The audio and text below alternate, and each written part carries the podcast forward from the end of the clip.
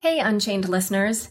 As you know, it's hard keeping up with the fast paced world of crypto, so we've got just the thing for you. Subscribe to our free Unchained daily newsletter at unchainedcrypto.substack.com. You'll get the latest crypto news and original articles from our reporters, as well as summaries of other happenings and bullet points, plus our meme of the day, all curated and written by our amazing team. It's still your no hype resource for all things crypto, just in newsletter form. Sign up at unchainedcrypto.substack.com. Again, the URL is unchainedcrypto.substack.com. Hi, everyone. Welcome to Unconfirmed, the show that reveals how the marquee names in crypto are reacting to the week's top headlines and gets the inside scoop on what they see on the horizon. I'm your host, Laura Shin, a journalist with over two decades of experience. I started covering crypto full time five years ago as a senior editor at Forbes and was the first mainstream media reporter to cover cryptocurrency full time. Unchained and Unconfirmed are now published as videos. If you're not yet subscribed to the Unchained YouTube channel, head to youtube.com slash c slash unchained podcast and subscribe today. Need cash but don't want to sell your crypto? Use Nexo's instant crypto credit lines and withdraw funds today. Starting from only 5.9% APR. Create an account at nexo.io. Crypto.com is waiving the 3.5% credit card fee for all crypto purchases. Download the Crypto.com app today. Today's guest is Nadav Hollander, co founder and CEO of Dharma. Welcome, Nadav. Thank you, Laura. It's good to be here. There's been quite a number of developments in DeFi this week. Let's talk about one of the biggest ones, which involves Uniswap and SushiSwap. For those who missed the Unchained episode earlier this week, we talked about all the category of de- decentralized exchanges known as automated market makers. These are not order book based exchanges, but instead exchanges in which listed token pairs are priced according to an equation in which multiplying the prices of the two tokens in the pair will always equal a constant. Uniswap is the dominant AMM or automated market maker. It's so dominant that it recently overtook Coinbase in 24 hour volume. However, it does not have a token. So an anonymous account forked the code to create SushiSwap, which is pretty much Uniswap, but with a token. It garnered $700 million in total locked value within three days of announcing the project. And as of the time of this recording, the total value is over a billion dollars. Nadav, do you think that this is a positive or a negative development? And which um, of these projects are you rooting for and why? Oh wow. Okay. Um, can I give like a hedged answer here? Yeah, um, of course. I can give you a multidimensional answer here.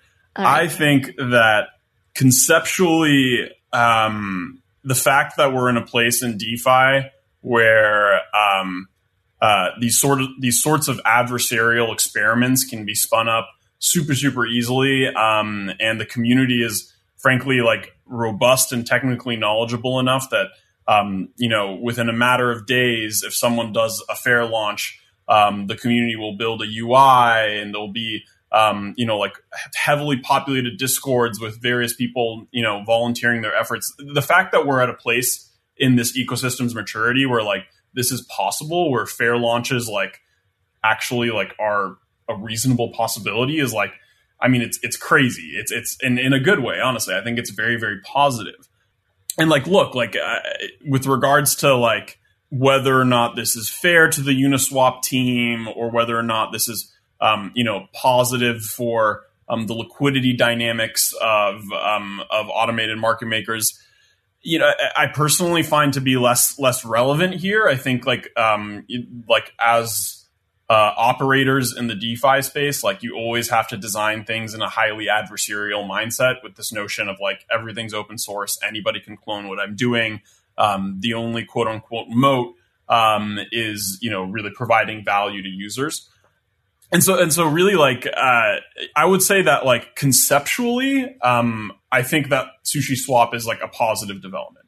Um, and I and I actually think that there is um, as an experiment. You know, like I as as a as a contender in the various sort of uh, experiments that are happening right now to figure out the best way to community manage and operate um, automated protocols for trading, lending, etc. Um, so that's great, uh, and I think they have the best of intentions. Um, where I think this is a negative development is that you know, you can call me a, a DeFi boomer or an ETH boomer to some degree here, but um, I feel like you and I were of the uh, generation of cryptocurrency enthusiasts who experienced things like the DAO um, and kind of saw the fallout that that generated and and saw how much that kind of like frankly like um, set back the entire crypto space. Like there was like you know full multi-page spreads in, in magazines about like this crazy DAO story, and it and it really tainted the space for a long time. Um, and that was with like a tenth of the value of what's being dealt with right now. The lesson that the community kind of like learned is like I feel like the the Ethereum community really like galvanized around this like kind of like very conservative security mindset from thereafter. Like like there was this culture of like if you're going to release a project, it needs to be thoroughly audited. You need to have a bug bounty program. You need to have the code very like um, meticulously documented and manicured and um, like out there in an open source repository for a long time for people to review. You needed to, you know, like to some degree, like it, there's this culture that like didn't normalize the idea of like just put something out there and like see what happens because this stuff's dangerous. And like when you're developing smart contracts, it's like you know the, the closest analog in my opinion is like it's like building like a nuclear reactor. Like it's not it's it's really really difficult. And the consequences when you get these things wrong are like immense. So my point here is that unfortunately i think like there's this culture brewing in in the defi space right now um, around fair launches where people just kind of like fork a repository change up a couple small things and then just deploy it and then um, within a couple days there's like you know 100 million dollars in one of these in, in one of these systems and and just to be clear, the the fairness of it is that there isn't a pre mine. There is no VCs that you know have a, a, kind of a stake allocated to them. Same with even the founders; they don't have anything pre allocated. So Correct. it's just it's fair for everybody to get in at the same. Yeah, they all get in at the same level. Yes, I mean we can we can debate whether you know the extent to which this is actually like these things are actually fair. They they tend to be um, instead of dominated by VCs, they tend to be dominated by um, cryptocurrency whales. So it's it's not exactly the um, the most egalitarian thing, but um, but regardless, you know, it's like I, conceptually, I'm here for it. Like I I, I get it.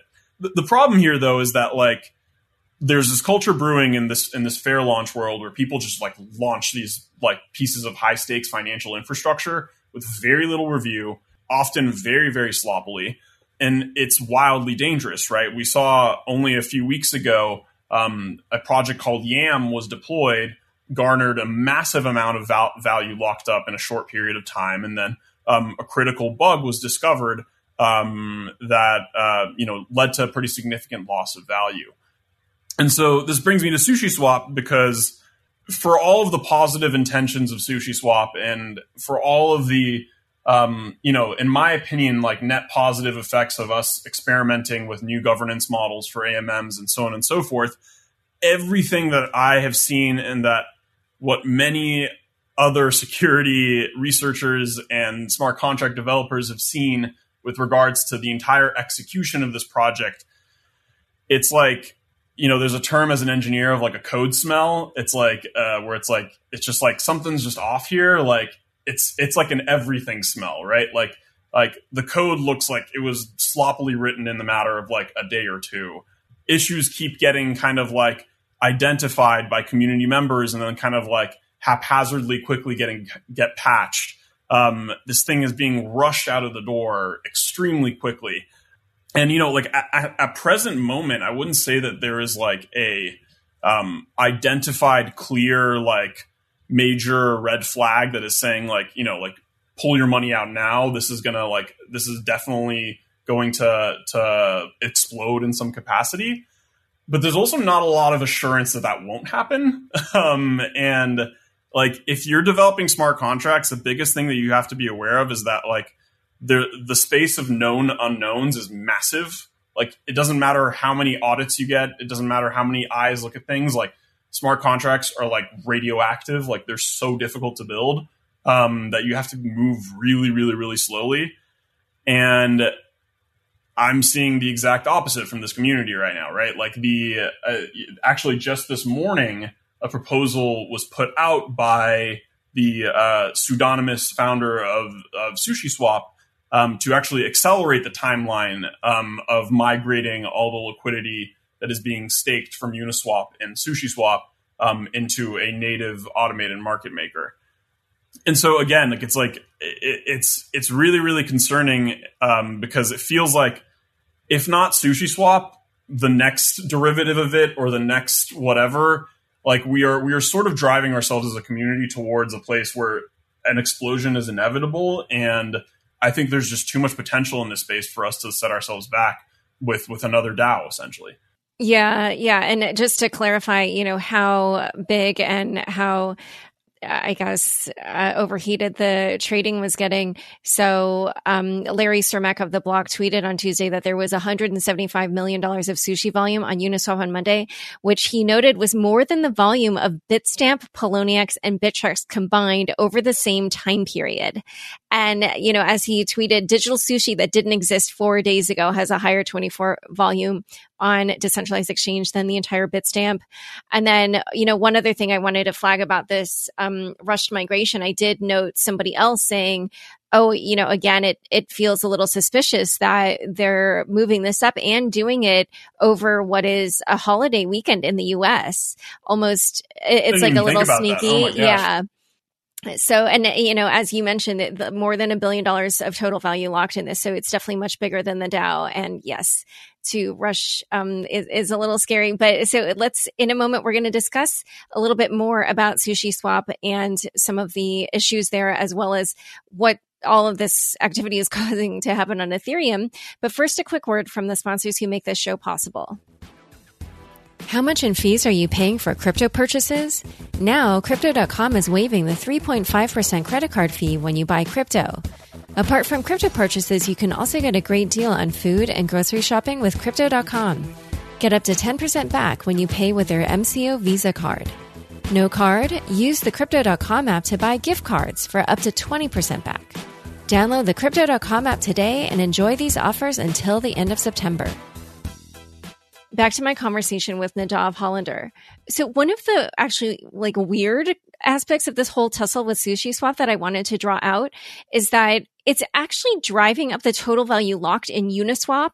So can you just explain why that is for listeners? Yeah, I mean, a, a big reason for that is that essentially what's what's novel and interesting about this sushi swap experiment is that it's effectively a instance of what's been dubbed a like vampire attack, where basically the protocol incentivizes people. So, so let me take a step back really quickly. When you deposit your funds into Uniswap, you get um, as a as a um, liquidity provider, you get what are called liquidity provider tokens or LP tokens that entitle you to basically withdraw both your original principal and any sort of fees you've accumulated as a liquidity provider. So the way Sushi Swap works is that it's essentially in this sort of pre-launch period, which it's in at the moment. Users are incentivized to deposit their Uniswap LP tokens into the Sushi Swap system, where they continue to be operating in Uniswap, um, but they are earning rewards um, in the form of sushi to uh, to their address essentially. And the idea is that at some point uh, a, a switch is going to flip, and everybody who has their Uniswap liquidity provider tokens staked in this Sushi Swap system, their liquidity is going to be kind of pulled out of Uniswap and put into the um, uh, the Sushi Swap system.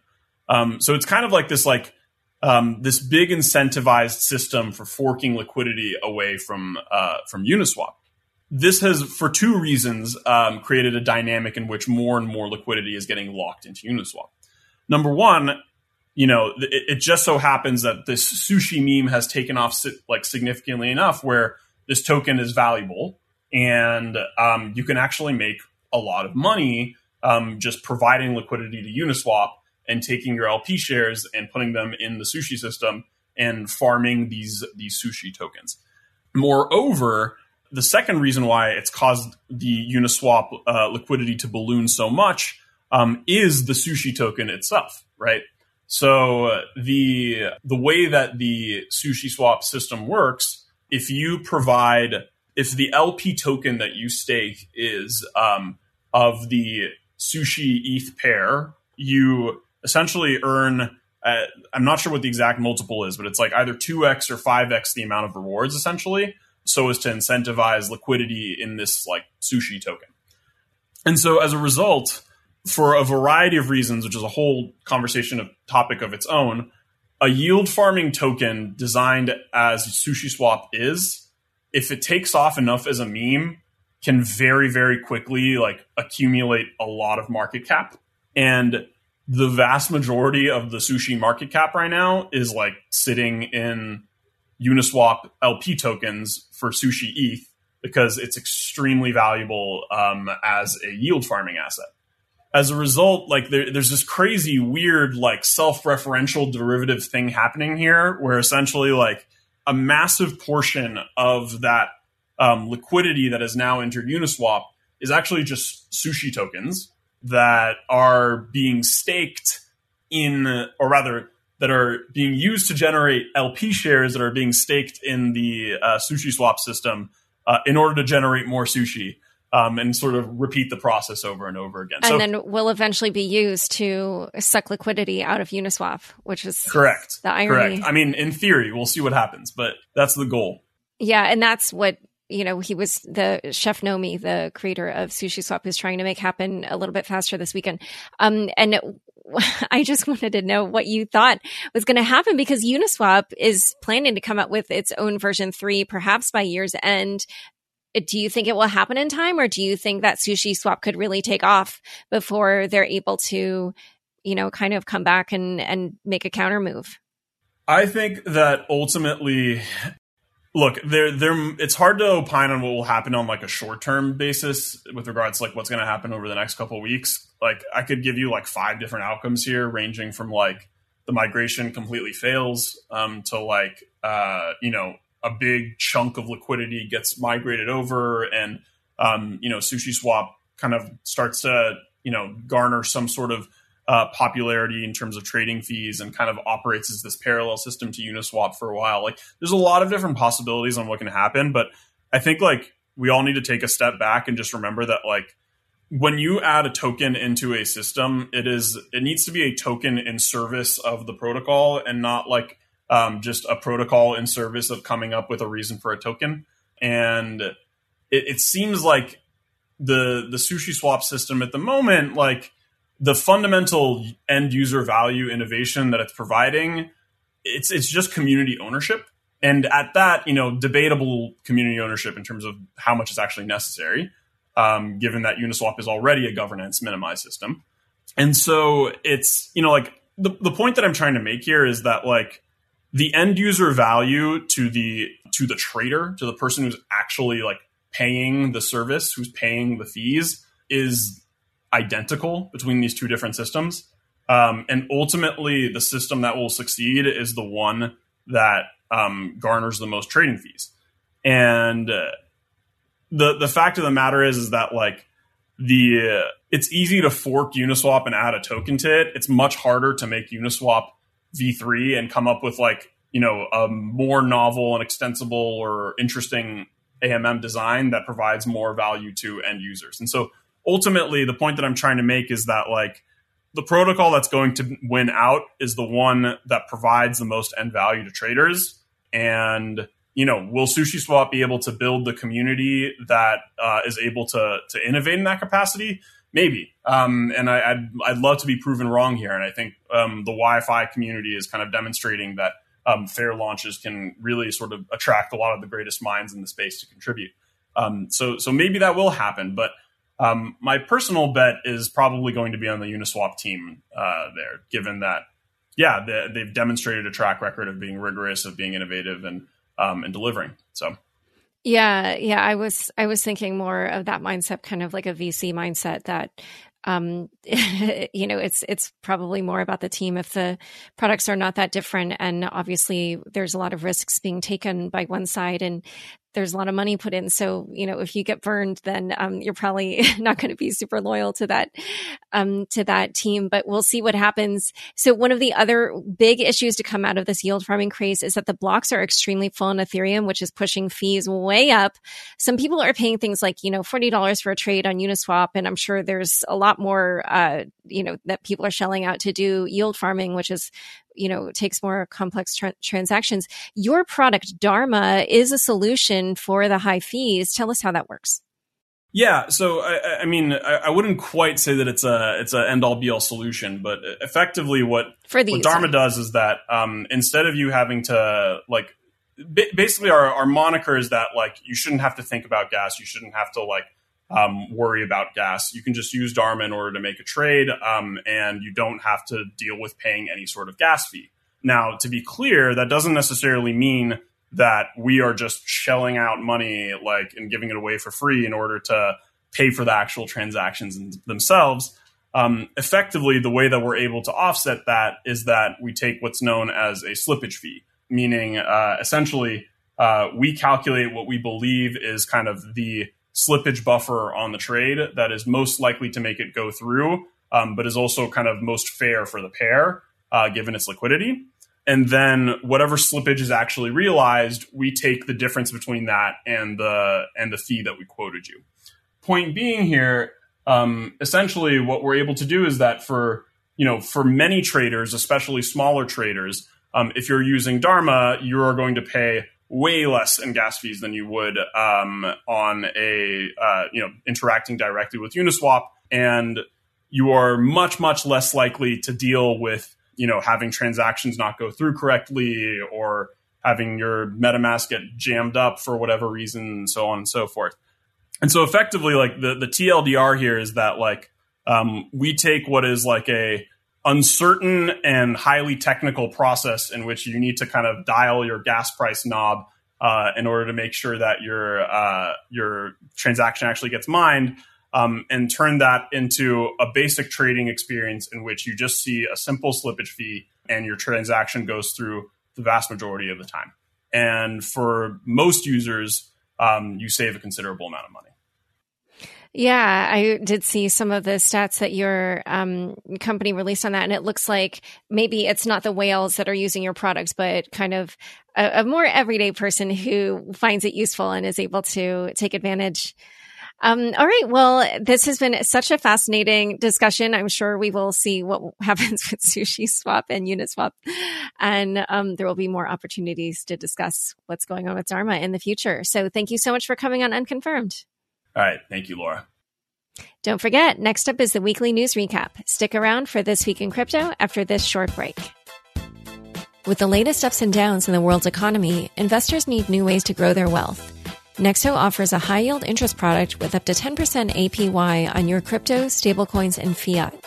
You can also borrow cash or stablecoins using your crypto as collateral at APRs as low as 5.9%. And there's the Nexo token that gives holders access to various bonuses and a dividend that is scheduled soon. You can find more info about the Nexo token at nexo.io slash token. That's nexo.io slash token.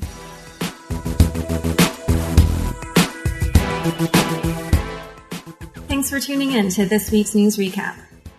First headline DEX volumes hit new all time high as Uniswap overtakes Coinbase. Decentralized exchanges saw $11.6 billion in trade volume in August, up from less than $1 billion in January. This sets a third consecutive monthly record in DEX volume, up from $4.5 billion in July.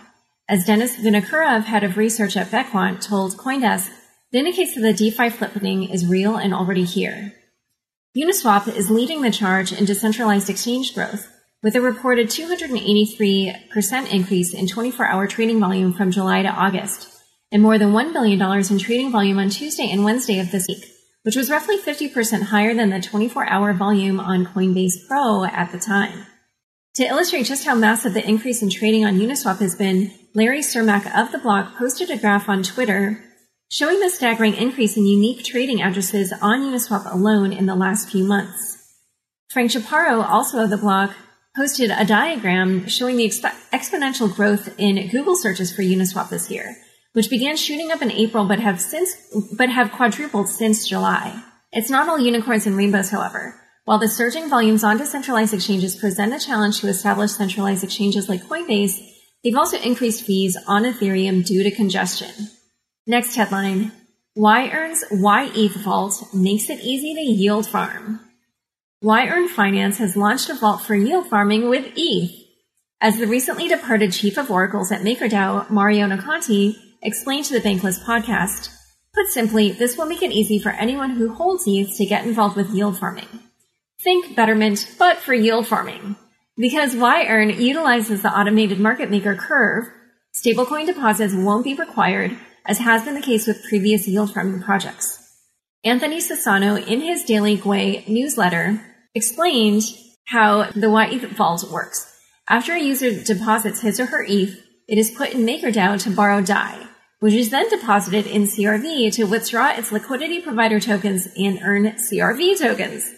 The CRV is then recycled into ETH by buying more on the open market. Because YEarn uses smart contracts to find the best yield, gas costs for multiple operations are ostensibly spread across several users, saving on transaction fees. On Tuesday's Bankless, Conti referred to the vault as the smart contract equivalent of, quote, set it and forget it. Because, quote, you are earning a lot of money on your ETH without losing exposure to your ETH. But as the host of Bankless, as well as Sassano noted, this does not come without risks, as the creator of YEarn famously tests in production, which means putting your money in smart contracts whose level of security is unknown.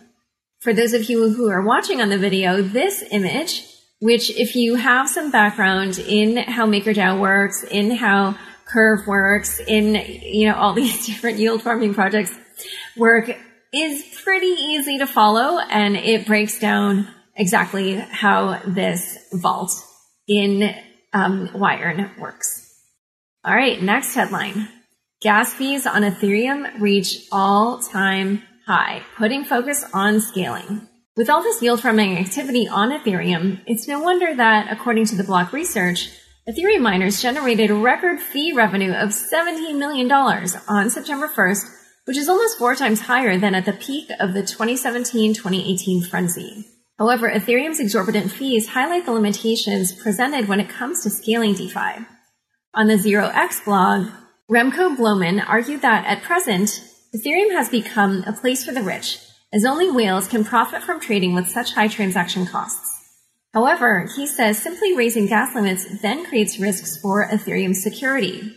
He analyzes whether it's possible to scale at layer one, but concludes the only reliable solution, aside from focusing on layer two, is, quote, to tear everything down and rebuild it from the ground up. Ethereum creator Vitalik Buterin posted a lengthy Twitter thread, thread arguing against trying to solve the problem of high gas fees by artificially setting gas prices higher or lower, which he calls naive. He advocates for increasing transaction capacity through scaling, citing migration to the scaling solution ZK rollups by Tether, Gitcoin, and other apps as the best solution. Next headline. Has DeFi reinvented the fair launch? In case you haven't noticed, everyone is excited now about fair launches. Many crypto projects have attracted criticism over distribution mechanisms that favored early adopters. Enter the fair launch, a trend kicked off by YEarn's YFI token, which launched without a pre-mine, without founder equity, and without venture capital. At Deribit Insights, Hasu analyzes the fair launch, looking at previous altcoin launches and noting that projects that on the surface look fair are often not so.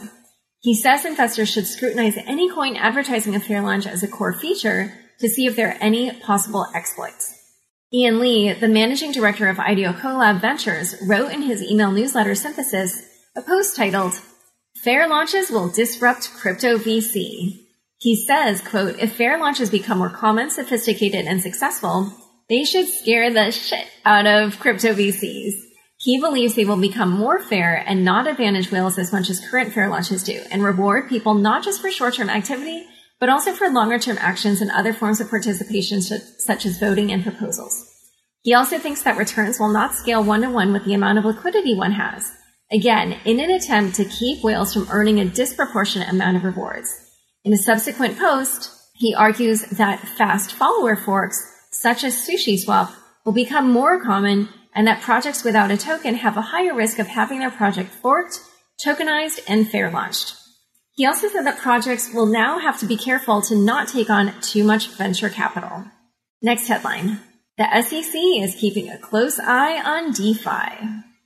In an interview with the block, Securities and Exchange Commissioner Hester Peirce said the SEC is taking notice of DeFi and the questions it's posing, saying, quote, I think it's going to challenge the way we regulate. While Peirce admitted that DeFi regulation isn't at the top of the SEC's list of priorities, she concedes that the agency is following the space closely. Peirce, who is known as Crypto Mom, has shown a keen interest in the cryptocurrency industry and stated that the delicate line between fostering innovation and protecting, protecting investors will become even more precarious with the rise of DeFi. Next headline. How Patoshi mines strategically to protect the Bitcoin network. Sergio Demian Lerner, the researcher who has looked into early mining habits of a miner he believes was Bitcoin creator Satoshi Nakamoto, and who discussed his findings on a recent episode of Unconfirmed, has discovered that this miner used a mining algorithm not included in the release of the first Bitcoin client. Lerner, not being 100% sure of the identity of this miner, has nicknamed the miner Patoshi. Lerner recently remined Bitcoin's first 18,000 blocks and discovered that Patoshi's miner did not mine the way the early public software did. While the public software, which is ostensibly searching for a number that will enable it to mine the next block, would do one sweep for this number, Patoshi would do multiple sweeps. Additionally, Patoshi reduced the hash rate of his or her miner several times that first year, plus likely shut down his or her miner for five minutes every time Patoshi mined a block, so as to foster competition and create a diverse set of miners. On the other hand, Patoshi would also turn on his or her miner when there wasn't a lot of other computers on the network. Lerner says, quote, I conclude that the most plausible explanation is that he was protecting the network. Time for fun bits! How Dan Robinson lost someone's money to a front running bot. This week's Unchained guest, Dan Robinson of Paradigm, published a blog post about a conundrum he was posed with last week. Someone had accidentally sent their Uniswap liquidity tokens to the pair contract itself, where anyone could grab them if they realized the tokens were there. The challenge for Dan was that because of front running bots that scour the mempool, which is the area where pending transactions wait, he realized that once he submitted a transaction to rescue the funds, any front running bot could see the money, which, as he put it, would be like, quote, would be like flashing a free money sign pointing direct- directly at this profitable opportunity. He entails all the machinations he went through to try to obscure the transaction and stealthily secure his friend's money. Read his post to find out what happened and to learn why you should never underestimate a front running bot. Thanks for tuning in. To learn more about Nadav and Dharma, be sure to check out the links in the show notes of this episode. Don't forget, you can now watch video recordings of the show on the Unchained YouTube channel. Go to youtube.com slash c slash unchained podcast and subscribe today. Unconfirmed is produced by me, Laura Shin, with help from Anthony Yoon, Daniel Nuss, and the team at CLK Transcription. Thanks for listening.